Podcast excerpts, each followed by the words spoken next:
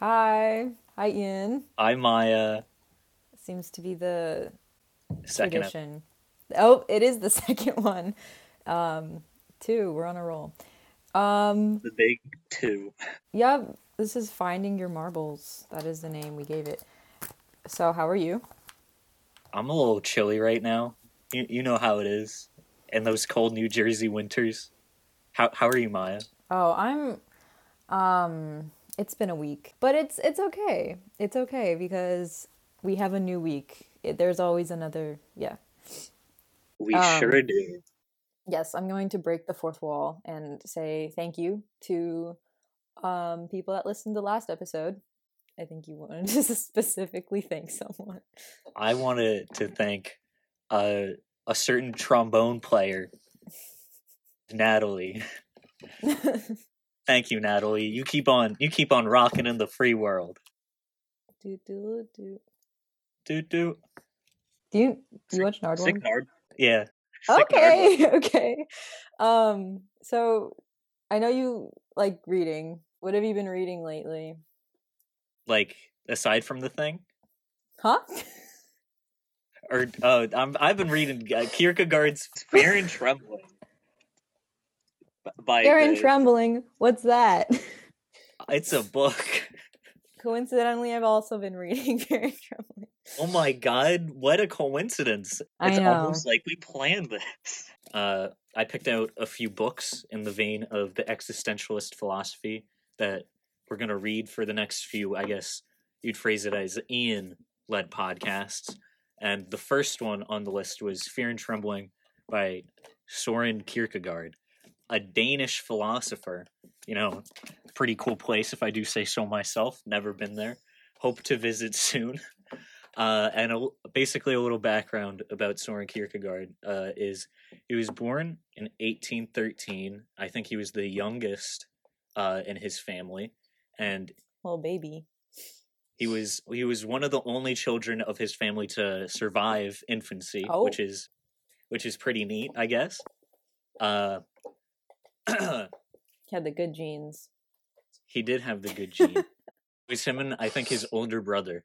They outlived all the other siblings, and so basically the books that Kierkegaard is most well known for is Fear and Trembling, which is what we're going to be discussing today, The Sickness Unto Death, uh, Either Or, and the concept of anxiety. And a lot of these books kind of laid the foundation for what existential existentialism would become in like the the 20th century with people like Camus and Sartre.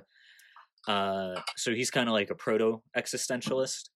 Uh, a pretty important thing that happened in his adult life was he had a he was engaged to this girl Regine Olsen, and he broke off the wedding before they they could uh, get married because he thought that if they were to get married, the love that they had would to fade. So he kind of, in a way, and you'll get this reference later, he resigned his love to the infinite.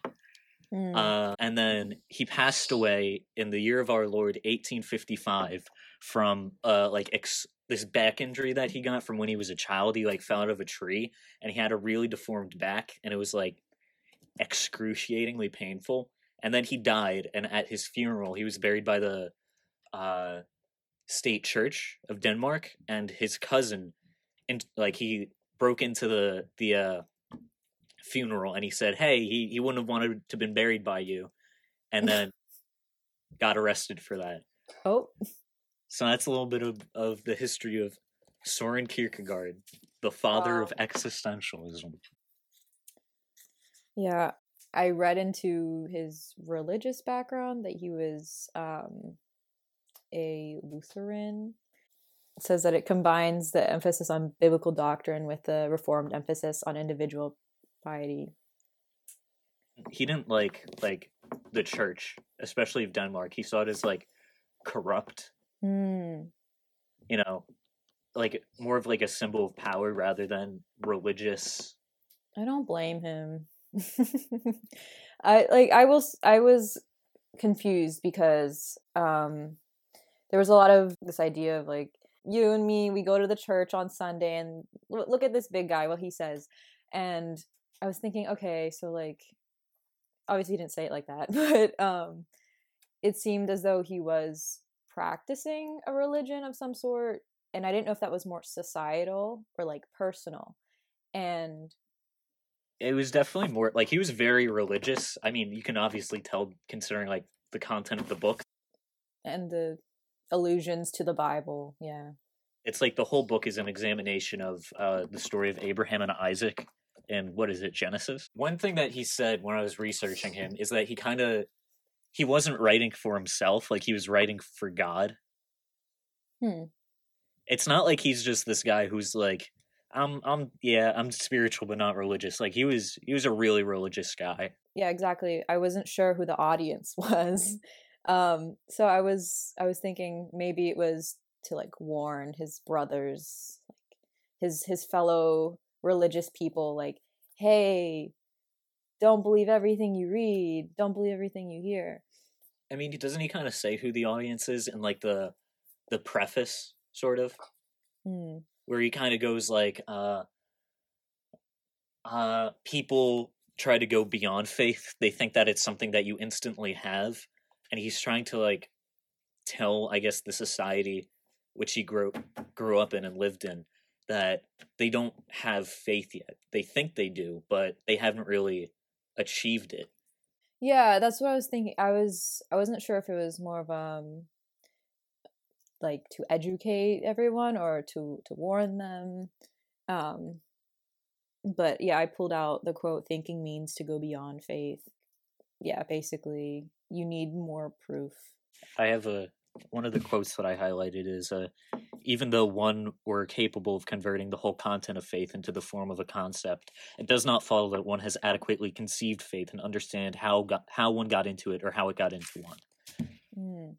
so I, I think he's he's putting kind of like a warning that you know faith is meant to be faith. You can't really prove it and to go beyond that is negating the purpose of faith in a sense. Okay. I found it like i don't know i couldn't tell if he was critiquing i just didn't know because i was thinking in this like 1800s in that society there was probably more religious people than non-religious people so i just was unsure. When he started to um praise more of abraham's work than condemn i was like okay he is very true to um the religion it says he follows the fact that he um believes more in the pure for, form of um his religion says rather than like the people that that paint it and, pre- and preach it. It seems like he it, it definitely seems like he uh has a more personal idea of religion than like a communal one that being religious is a very solitary act whereas things like the church are inherently communal so that's why he kind of disagrees with it. Hmm. I see. He talks a lot about the universal. Now is that different than now when people say i believe in the universe would you say those two are different? The universe as in like like a more spiritual sense of the word or a more scientific sense of the word? Not not in the scientific way um for example some people believe that god and quote unquote the universe um are interchangeable. They're synonymous. I and you're asking if i believe believe that god and the universe are synonymous? First that and then also how does that differ from the universal? I do not think god is the universe. I have i am of more uh agnostic mm. than religious or spiritual one. So is there a universe to you? Uh there's a scientific universe. And that is all that exists to you? Okay. Does a god exist to you? Uh i don't i don't i don't personally believe in like at least any religion that i've read about or heard about any concept of god that they have. Uh one one one idea that i kind of liked is like like einstein's which is kind of like that god is like nature in itself. It's just the pure beauty of the world not like that there's a big man in the sky with a beard and he's an absolute hunk with muscles everywhere. That's I don't believe in that. I, but I don't think I don't think by universal he means he means it in like a spiritual sense. Like he he talks about uh the ethical being the universal, and I think for him the ethical is uh it's like a way one conducts themselves in life, Mm. and I think by ethic by universal at least in the instance in this book he's talking more about like uh like the society like the universal society that humans live in kind of Mm. not like a spiritual sense? As in u- universal, does he mean um, just like any construct that like everyone can agree on? i think so yeah. I i think it's i think it's mainly like uh because he also talks about the aesthetic and the aesthetic i think is more individual and the ethical is more communal. So i think that that's like what makes it universal if that if that makes any sense if you're picking up what i'm putting down To make this all about me, because why not? oh of On the other go right hand. I am quite the opposite. I think I, I believe in a god. Now, I have a question actually. So, you don't necessarily believe that there's a singular god. Um, would you be open to um, like polytheism? To you, is there is there such thing as multiple gods? To me i just don't really think that there's anything like a god Okay. I, I think if there if there's anything comparable, it's just this. Like I don't think there's any personification of a deity that mm. has human characteristics or like physical characteristics. I think it, if there is one, which I don't really think there is, it'd be something more ethereal. And it's not like I'm like an atheist. Like I'm like I, I don't like God. If you if you're if you're a Christian, you're you're a doo head. Like uh, I I'd like to believe in God, but I just I just don't think that he exists. Like I think it's a good and very comforting concept, but Mm. it's just not one that in my experience I buy buy into. Okay. I was just curious. But I won't like trash Um, anybody if they do. Like I want to be clear about that. I respect all religions. Yeah, I just I'm curious if you um got to know more about other religions and other forms of religion and but if you were to um expand on that, I wonder if you would connect with anything other than like the very Christian dominant religions you might be familiar with. I also grew up Catholic, so that might be be why I'm a, a little bit more against Christianity. I did not have a good time, I must say. and I, I I could tell the story about the Catholic summer camp I went to, but we'll save that for another day. Okay. Yeah, give give the listener something to look forward to. so I am Christian. I believe in a God. I am.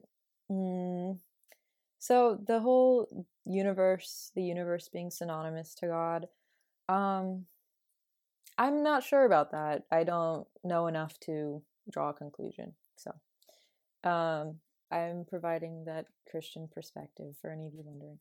I'm providing the edgy, edgy atheist side. O- Okay. Okay. That was sarcasm. Okay, so so should we should we hop into the book? I guess a, a little bit more. Why not?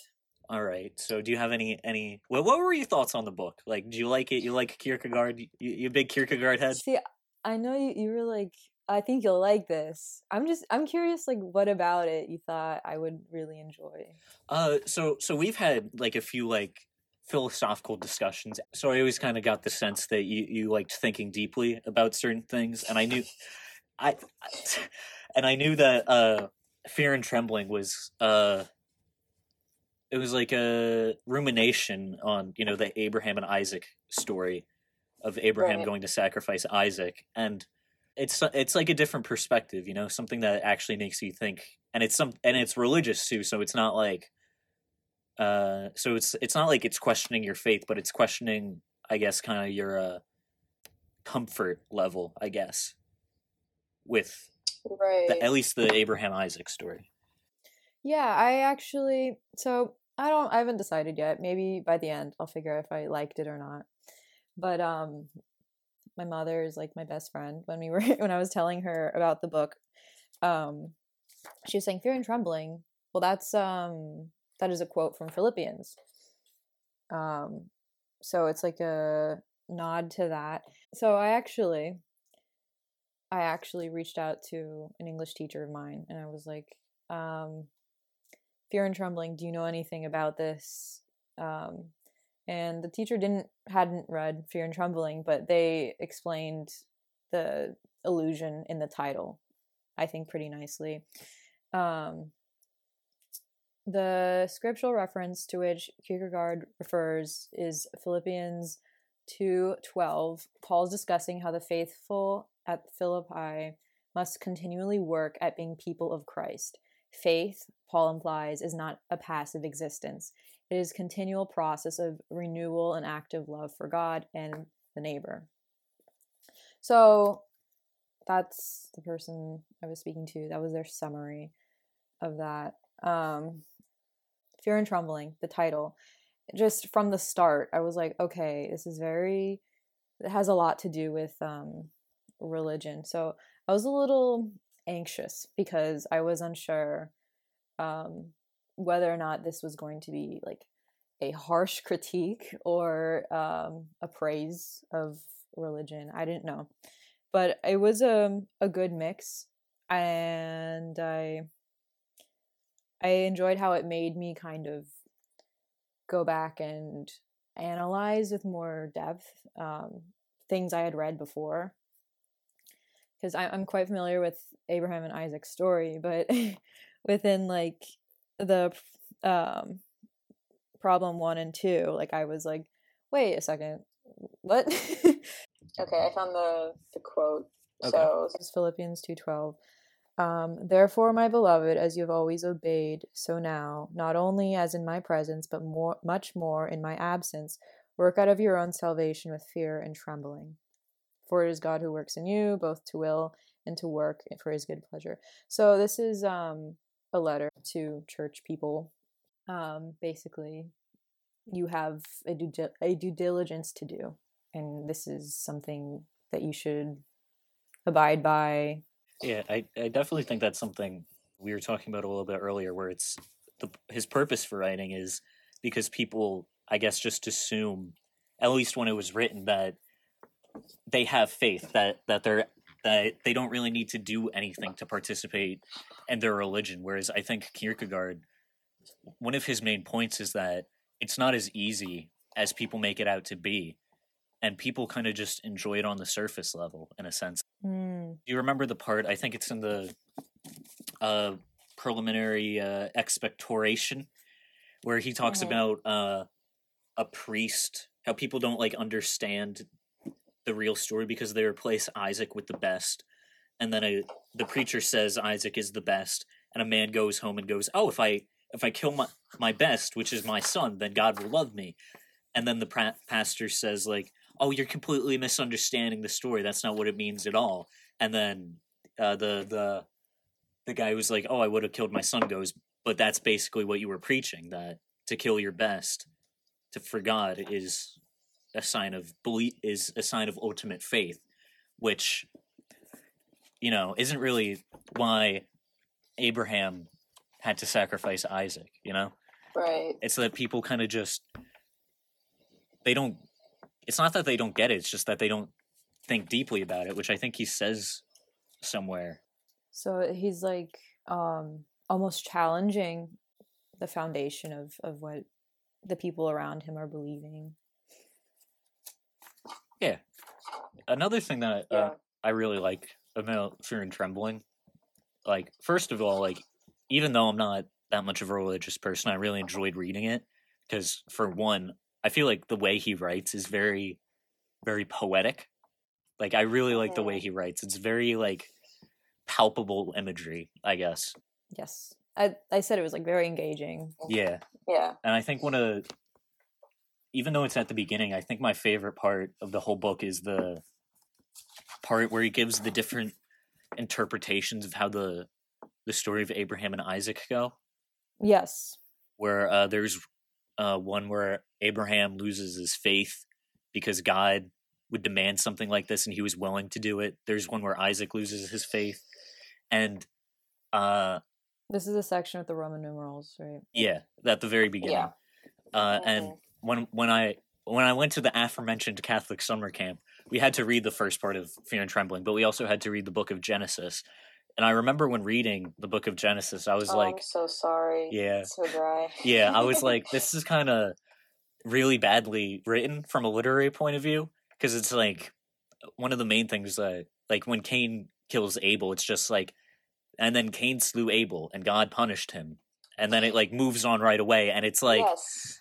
Hmm what, like, I feel like Kier- Kierkegaard um, had a little bit of fun with this, or he was like, "Well, since you didn't give me any context, guess we're gonna write some. We're gonna fictionalize this." Um, so I thought it was kind of. Um, at first, I was like, "Wait a second, that's not that's not what happened," but I think it, he it's it's kind of um, it's filling in the blanks in a way. yeah for for him to add meaning to like very matter of fact writing in Genesis. So I, I got, I got a, I got a, another question for you, Maya. Go ahead, Do you want the personal one or do you want the more abstract question? give me both. Uh, so I guess to prelude the question so that the listeners uh understand what we're talking about is uh, in I think the same in the expecto- expectoration he talks about two different knights. Uh, the knight of infinite resignation and the knight of faith. And the main difference between uh, the knight of infinite resignation and the knight of faith is that uh, each each knight has one sole purpose in their life, one sole thing that they want to achieve in their lifetime. And Kierkegaard gives the example of a prince who, who's in love with a princess. And the knight of infinite resignation, if it was unable, if he was unable to marry the princess, then he would infinitely resign her. That he'd know in the next life, in heaven, in the eternal consciousness of whatever comes after this life, that he would get her, but not in this human, in the flesh life, he would not be able to get her. And the Knight of Faith does the same exact thing, except through virtue of the absurd, of the irrational, just the impossible, he believes that he will get to marry the princess and love her just through faith alone, not not through any rational anything that makes sense.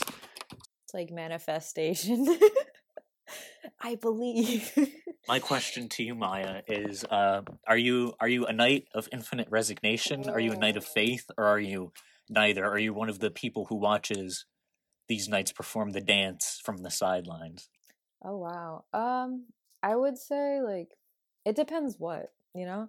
Um in that specific instance of like loving someone, I don't think I have the I don't think I have say in um, whether or not I can get whoever in this life or the next life, because I do believe there is a next life for me.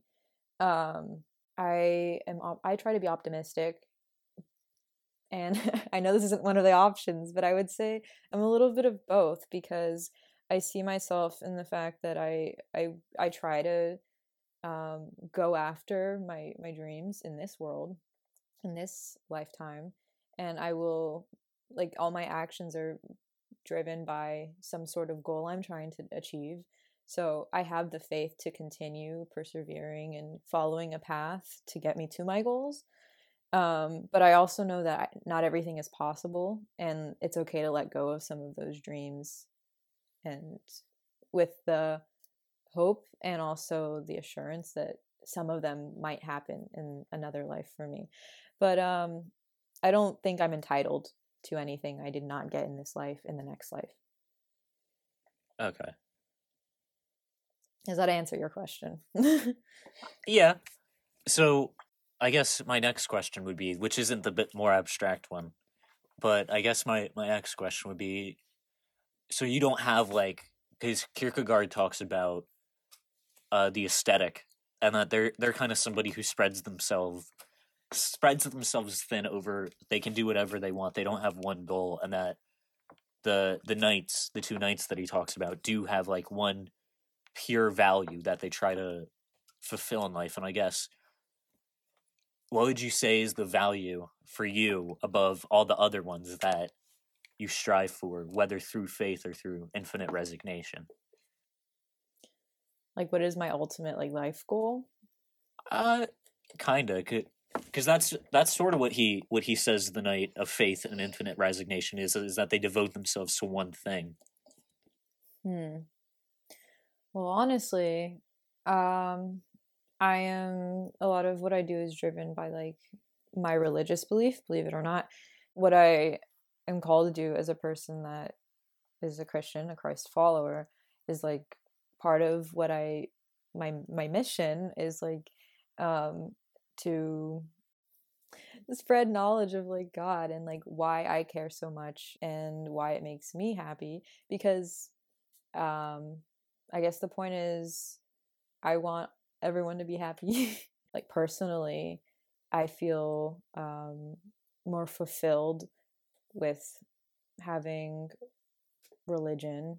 So um as a person that experiences great joy from that, why wouldn't I want other people that I love to also experience this joy? So I would say it is, I guess, technically my ultimate purpose. So, um, from what you just said to me, it sounds more like you're less a knight of faith or a knight of infinite resignation, and you're more of like a, I guess, maybe not exactly as he defines it, but you're more in the vein of like the tragic hero that he talks about, Mm, because it seems like you're trying to bring it towards the universal, which is which the way he uses it, or at least that I interpreted it, is like the kind of communal space of humanity, if that makes any sense, like that we can understand. Because like he talks a lot about how like uh nobody would be able to understand. Because he talks about in the third problem uh that people won't be, um, be able to understand faith. It's unintelligible. Being in a direct r- relationship with God, you can't really fathom it through the universal, which is, I guess, which is literally, I think, the way like everything is kind of communicated, in a sense. So, so, so do you? Well- yeah, do you remember the the original assertion that I said about the tragic hero? Yeah. Thing? Okay. Um, so as I was reading, I kept finding like stuff about the tragic hero, and not that Kierkegaard puts down the tragic hero, but I felt myself being like, oh, I don't want to be a tragic hero like everybody else. Yeah. like, um, and then I, I kind of found myself being like, does it matter? Are we meant to be heroic and like, like, is it a? And then I also was asking myself, is it a bad thing to aspire to be heroic? And part of me wanted to say no because this is what the author's condemning. Um, but honestly, if I have a heroic attitude, then that's just how I am. That's my nature. So I I can't um what's it called condemn how I how, what I believe in um because no matter how much I work to undo, I think that'll just be how I am. So there's no use in in feeling sorry about that. Um, but I don't think everyone is meant to be a tragic, like, or not necessarily a tragic hero, but a, not everyone is meant to have a heroic outlook on life. Um, which is fine because as we as we talked about in the last episode, like, it's fine for people to have different thought processes and be unique. Um, so I, I think as much as I as much as I cringe at it, I, I think I tend to have a heroic outlook and you can label me the tragic hero. I think that's appropriate. I'll label you, I'll label you the tragic hero, Maya. All right. Do you want to be labeled? Well, actually, I, I was actually when when I was reading, I was like, I, I don't feel like any of these apply to me because, as aforementioned, Ooh. I'm not I'm not really that religious, so I don't really see myself as a knight of infinite significant in, infinite resignation because I don't think that after we die there's anything left, and I Mhm. don't see myself as a knight of faith because again I don't believe in a big muscular hunk up in the sky throwing, Throwing his his lightning lightning bolt don't Okay, don't well, smite when you- people. when you describe him like that, then I don't either. well, if if God is perfect, then he's the sexiest person ever. You know. All right. Okay, but okay, get, we're getting off point. But although I do think I see things through like achieving them through virtue of the absurd, I don't necessarily do it because I have faith in a God, more in just that, more in the entropy of the universe. But then he comes to the uh comes to the uh uh where is it? The problem three, and towards the end he talks about the kind of archetypal character Faust, Mhm. and he he labels Faust as a a doubter. And I feel like if if I'm anything that I that that that he categorizes, I feel like I'm the doubter. You're the villain of the show. Well, because well, I'm not necess- He's not necessarily the villain because he says, uh, uh, by keeping silent, he saves the universal from succumbing to the same sorrow that he experiences. You know, Mm, and I yeah. and I feel like if I'm anything, I'm that. Are you a silent doubter? I th- I think I am for the most part because like like instead of coming on this podcast and being like, "Oh, t- t- Maya, you believe in God? That's cringe. Get get out of here. What I guess you got to be edgy." Yeah, I guess the atheism would be most aligned with um loud doubter or like vocal doubter. Like like I but I, may wouldn't not say you're believe in God, silent. I would just say maybe But like I don't want to.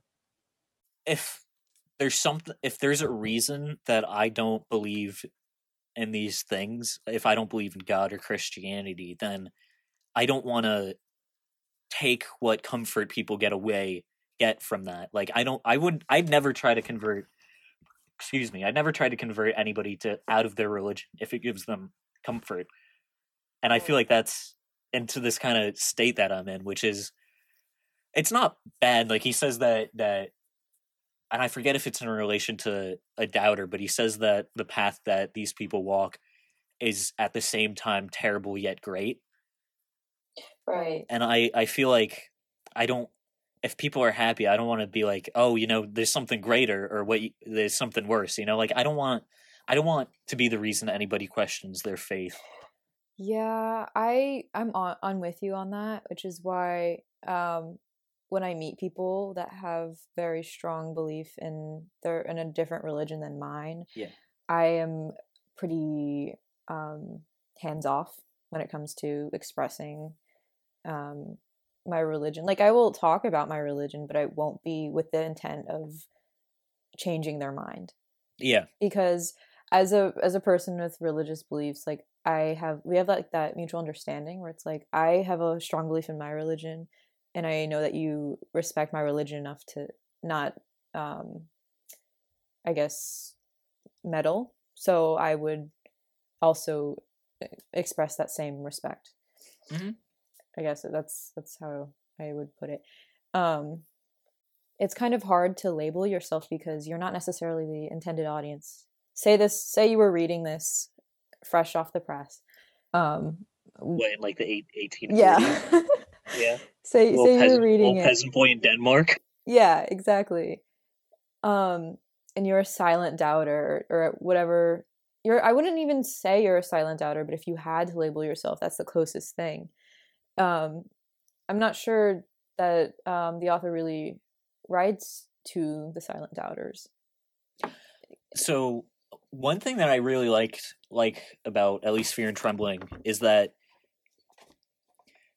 yes, it's a Christian, I guess, philosophical text. It deals almost explicitly with Christian themes and Christian uh, stories and ideals, but I don't think he's necessarily pushing his beliefs onto whoever reads it. I think like at the end of each of the problems he says like oh uh where is it he Like, at- does kind of like um he always says like himself. so either there is a paradox that the individual stands in absolute relation to the to the absolute or abraham is lost Or, right. he doesn't say oh so i'm right there's always this kind of lingering ability for the individual who's reading it to make up for their mind what he says he's just putting forth his ideas and he lets the reader Mm. reader i guess decide whether or not abraham is a martyr or a madman i guess Yeah. It's like he's a a waiter at a fancy restaurant with a bunch of like uh, with a tasting menu and he's like, "Huh? You like this one? I know it looks weird, but try it." uh so do you want me to ask the other question i i had the more abstract one oh, that was the okay. I, I haven't asked that one yet. okay, go for it. So throughout the uh, uh, book, he he says that Abraham's the father of faith, and he you know he presents his re- reasons why that he should be considered that and not a murderer. And I guess one of the questions I had while reading it is, I mean, really, what benefit is there to being the father of faith? Because he says that he's never seen a knight of faith ever in his life, and that most people in his day and age try to go beyond faith. They don't accept it for what it is. So it seems it seemed to me almost like uh, Abraham was a was the father of a meaningless cause because nobody has kind of the same faith he has. Sure, he's an ideal that people try to live up to, but again, in the thing that I brought up earlier with the priest talking to the guy, people don't really have a deep understanding of it. They take a surface level level, I guess, survey of the story and of Abraham because the idea that he'd be actually genuinely willing to kill his son for God is harrowing, I guess. So I guess, I guess the I guess the question would be is it really worth it for Abraham to be the father of faith if there's not much faith in the society that he's in? And I guess as an extension, we're in. Well, I guess to that, I would ask. um Oh, I have a really terrible analogy. Okay, say you're in a candy store, somebody's stealing the Snickers, and um they're gonna get away with it. There's no cameras. No one's gonna really care because this this candy store is about to go out of business anyways. So like, do you do the heroic thing, which is say, hey, that's bad, that's wrong. There's like a law to uphold or do you let it happen because it doesn't matter because no one's watching and I, I, guess it's it's um it's more about um i guess your character and abraham is is um he well first of all he didn't know that he was going to a be the father of the cause and then b that no one would follow, follow. didn't he didn't he know that though isn't that what he was promised well later yeah but um well, he was promised to be the father of many nations. But I, but he wasn't really given a responsibility. Okay. I thought he was I from what I remember when I had to read Genesis, it was like he was God's chosen one. Like, you know, he says in the book God's elect. And I thought that was uh uh like the promises promises of him like breeding forth uh like the blessed line was before that and that's why like he had to have faith that he would have isaac in the first place because him and sarah uh, were both ah. Old i guess i guess i guess it's like i guess father could be metaphorical too. Okay anyways we're both right. Um but i think he didn't so if even if he did know that that's that was going to be he was promised that people would follow suit. So like he almost had this obligation to do the right thing but also even if no one was watching and there was no lineage why why should we um question abraham just trying to do the right thing? The right thing from the ethical point of view or from the religious point of view? Um i guess the religious what he deems as the religious like the what what he deems as the right thing to do. Okay. And if in his perspective and his education and all he is aware of if he's doing the absolute right thing to him then like are we to question. Yeah i i just wanted to make that distinction because uh he again he mentions a lot in the book like if we were to look at this story ethically then abraham is just a murderer who tried to kill his son but if you look at it religiously which uh, I guess we should define what talk, say what Kierkegaard defines the religious as, which is, uh, I guess he ha- says that there's like three three types of people that people can be. There can be the aesthetic, which is somebody who kind of just does things for themselves, for themselves for that reason. Uh, there's the ethic who does things I for like kind of the greater nature, like the commune, the universal, and then there's the religious, which Kierkegaard defines as uh, the individual being higher than uh, the universal by being an absolute relation to the absolute, which the absolute in this instance is God. So the whole paradox, or not the paradox, so the the religious is basically the aesthetic, but not for your own sake, for the sake of being an absolute relation to the absolute.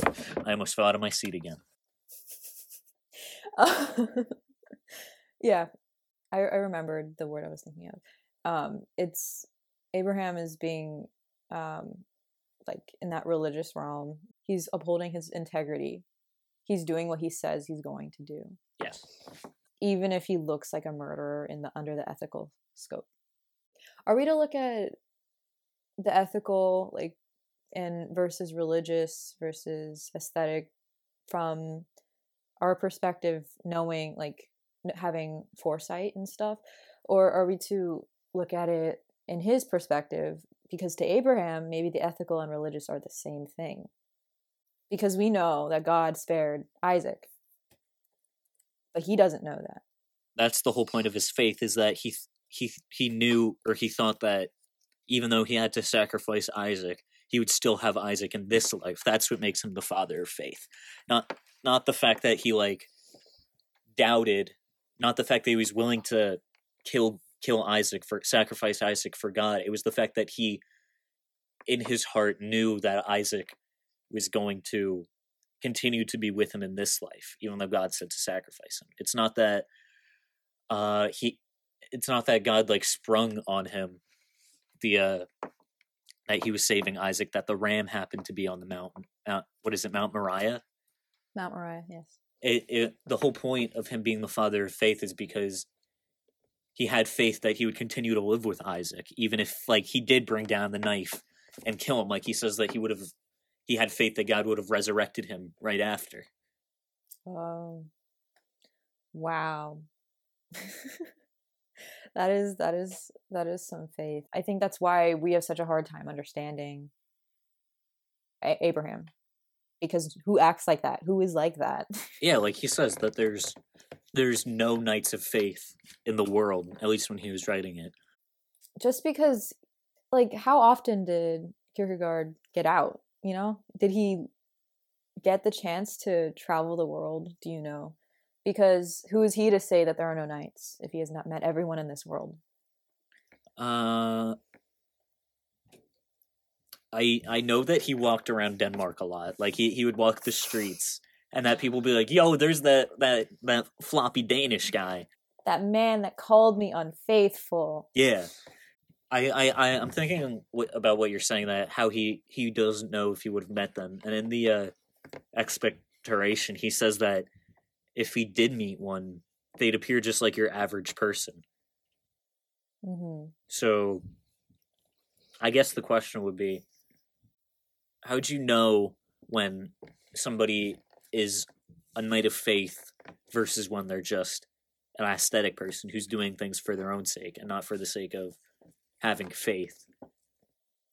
You wouldn't know because that's you can't get in their head. Or the question is because he says that the knight of faith only has one goal in their life, so would you be able to tell that they're the knight of the faith by their goal? That they were like, oh yeah, it's my goal to uh uh I I guess for the sake of the argument being like, oh yeah, my goal is to be like, oh yeah, I want my goal is to be king of the world and I have absolute faith that I'll do it. You know? Like would they have something a conviction that sets them apart from the aesthetic who would be able to flip flop what their values are at any given time. Hmm. I'm not sure you I don't know because yeah, no one not no one, but I think it's very rare for someone to maintain the same standing in life and like in, in terms of like their goals, their perspective. As you grow, you you start to maybe morph what you believe in or your goals change and that's normal. So I think I don't think anyone is like specifically set on something for all all of their life. I think that's more rare. But I think that's what makes that distinguishment is that a, the knight of faith would only have one thing that they'd set their their life to. Like he says, Abraham's is uh, uh like being the father of Isaac. That you know that's like his main thing, and that's why he had such faith in the fact that even if he did sacrifice Isaac, he would still be able to have him in this life. Mm. Do you want to move on to a different question, Maya, or you want to keep keep digging the ground here? I I don't know. I'm I was thinking it would be nice to have some context like the different fictionalized perspectives of Yeah, sure. Uh, I would like to put forth one more question, though. I guess, Yeah. and I don't know if it's something that uh popped popped into popped into your noodle while while you were reading, but uh, well, first of all, Kierkegaard he didn't write this under his own name. He wrote it under the pseudonym. I think it's like Johannes de Silentio. yes And uh, I guess my question is, throughout the uh, the whole book, he claims to not be a knight of faith. He claims to I don't even know if he claims to be knight of infinite resignation, but he claims to not have real and complete faith. So how trustworthy really is this entire treatise if he doesn't if he can't experience what he's talking about so assuredly? Yeah. Okay, so when I was emailing this teacher, I was saying like there's so much narrator unreliability. Just like Yeah. I don't know. I was at the time I was writing this email, I was like frustrated. I was like, who is he to come in here and say this about Abraham and like Abraham's just trying his best and like all these all these things I was like appalled, you know. Um just as he in- probably intended for when people when the Danish people would be reading it, they'd be like, "Oh, he said what about me?" Like I I had I elicited the same response. Um, Abraham's not perfect by any means, but he's going after someone that is like unattainable. Like no one else is a knight in his eyes. Yeah. So I was almost like, if Abraham's not good enough, what does that make me? Yeah. I I tend to admire Abraham's faith, just like the author does. But um I I wonder if the pseudonym was more so for his own protection though. Because if he was well known, the the church could have tried to remove him. So one thing I do know about Kierkegaard is that some of his pseudonyms don't mean anything because he writes under uh like I think almost all his major works are under a pseudonym, and I know that some of them mean something, and I think Johannes de Silentio does mean something. It means like John of the Silent. Yeah, I I I think it is significant that it's under a pseudonym and not under Soren Kierkegaard. You got any ideas about that, Maya? Aside from the church Um, attacking him. no, honestly, I think that's it. Like that's that's the only one that comes to mind because when I think about when I learned about the Enlightenment and how um, the first few people to kind of come out and be like, "Hey, I think something else," like they were severely ridiculed or punished. Well, I feel like I've been uh, kind of had my hand on the wheel for most of this uh, podcast episode so far. So, is there anything that that I guess you'd like to ask me, or that that you'd like to dig deeper into? Oh, okay. I wanted to get into like the different um alternate fictionalized avenues for Abraham and Isaac's story. And the prelude, Yes. I'm going to read Genesis 22 so that there's context because I went in cold. I was reading it and I had not read this specific section yes. in a really long time. Um, so the sacrifice of Isaac.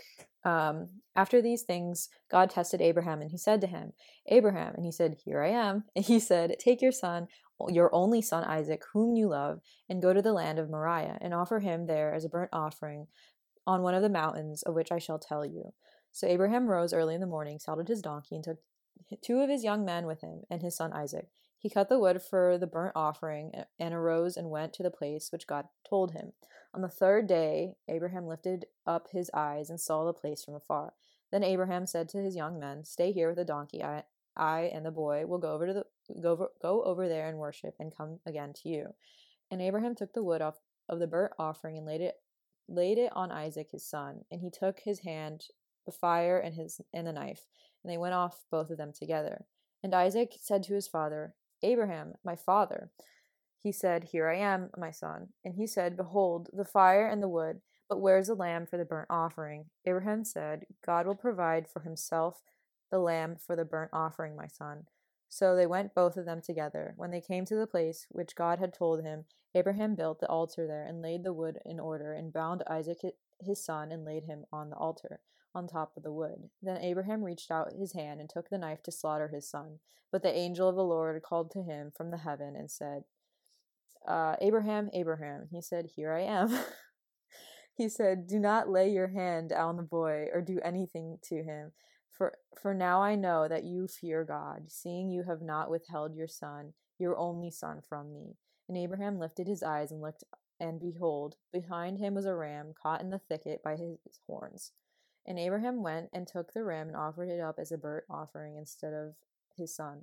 So Abraham called the name of that place, The Lord will provide. As it is said to this day, On the mount of the Lord it shall be provided. And the angel of the Lord called to Abraham a second time from heaven and said, By myself I have sworn, declares the Lord, because you have done this, and have not withheld your son, your only son, I will surely bless you, and I will surely multiply your offspring as the stars of the heaven and as the sand that is on the seashore. And your offspring shall possess the gate of his enemies, and in your offspring shall the nations of the earth be blessed, because you have obeyed my voice. So Abraham returned to his young men, and they rose arose and went together to Beersheba. And Abraham lived at Beersheba. So what I'm not reading is um, the next few lines is his lineage. So there's a few things I want to pull from this. So there's a lot of symbolism. Um, I Abraham says, "Here I am" three times, I believe. He is being called to three times. Three is a very special number in the Bible because Holy Trinity. that too, there's so much symbolism. It took three days to ride to Mount Moriah. Peter denies Jesus three times. There is, on the third day, he rose. There's just so much to do with three. Is it like actual symbolism or is it just like it just so happens that it's three and that people read it read into it or is it like meant to be symbolic? Um, I would say it's intentional. The amount of times it's the number three is listed. I would say it's intentional. Um, Okay. at the end, his um his blessing that God announces to him. So he will bless God is promising to bless Abraham and he will multiply his offspring as the stars in the heaven and the sand on the seashore.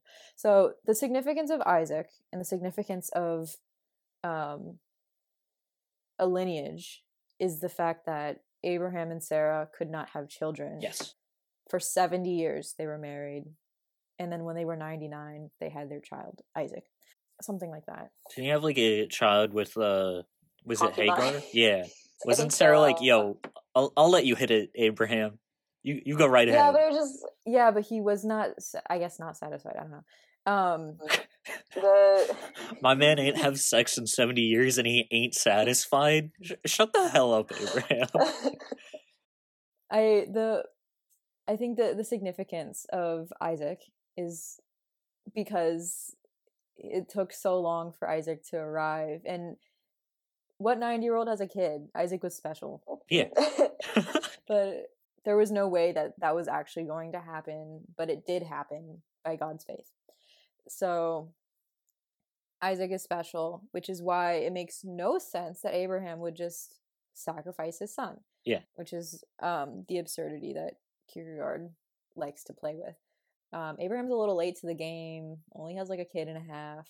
The the idea that God will multiply his his offspring is trem- is tremendous because he thinks, "Oh, I'm only going to get this one kid." Now he's promised to be like this great father of a nation. It's almost like his patience is rewarded. Yeah, it's like he had to have faith that he would actually have Isaac, just in the same way he would have to have faith that even though he had to sacrifice him, he would still get him back. It's uh like where where does Kierkegaard says something like that in the uh like his eulogy to Abraham where he's praising Abraham. It's the part where he says that glorious treasure which was just as old as faith in Abraham's heart, many many years older than Isaac, the fruit of Abraham's life, sanctified by prayers matured in conflict, the blessing upon Abraham's lips, this fruit was now to be plucked prematurely and remained without significance. Yeah. So it, it it adds so much more meaning, so much more like um, fuel to the fire. Yeah. Um, uh, another thing, like if if you were to read on the part I did not read, um, the rest of Genesis twenty two, there is just a list of names. This person is the father of this person and that if you've read the old testament it it's everywhere. So the significance of that and the reason why that happens so much is because abraham if you follow the the bible tends to follow this lineage of abraham and it is dir- directly related to jesus. Okay, I was about to ask that.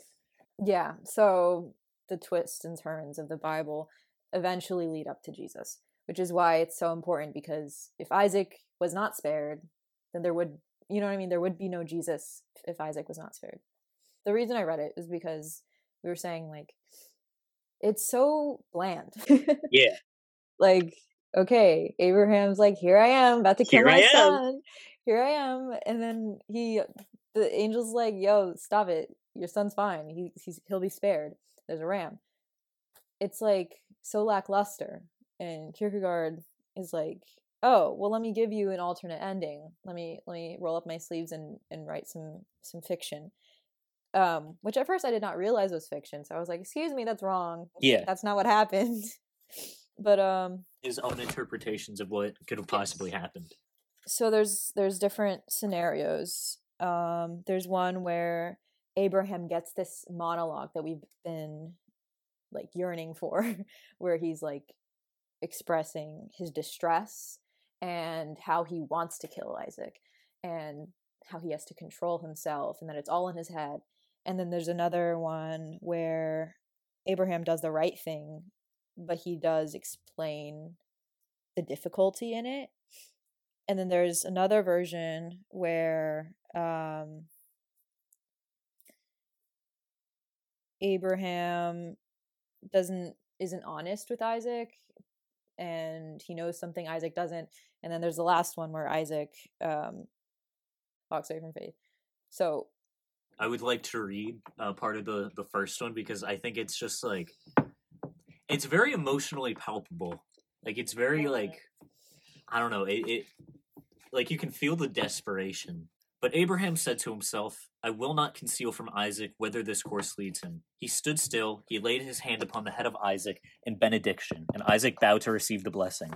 And Abraham's face was fatherliness. His look was mild, his speech encouraging. But Isaac was unable to understand him. His soul could not be exalted. He embraced Abraham's knees. He fell at his feet imploringly. He begged for his young life, for the fair hope of his future. He called to mind the, the joy in Abraham's house. The, he called to mind the sorrow and loneliness. Uh, and then I'll, I'm going to skip a little bit to the next part that I thought was emotionally palpable. Uh, it's Abraham's response to Isaac, where he says, uh, He seized Isaac by the throat, threw him to the ground, and said, Stupid boy, dost thou then suppose that I am thy father? I am an idolater. Dost thou suppose that this is God's bidding? No, it is my desire. And I just, I think it's so like, oh my god, ooh, I was like, excuse me. giving me chills. If you could rewrite history, which one do you prefer? Which one's most do you prefer the most dramatic one, which is I Abraham being a murderer? Uh, of the four Mhm. options, I quite like the last one. You feel like it's more realistic. I think it is in a sense because it's not it because the whole book looks at it through like Abraham's point of view, what he must have been experiencing, and I feel like Mm. this one and the first one are the ones that really just examine what Isaac would have felt.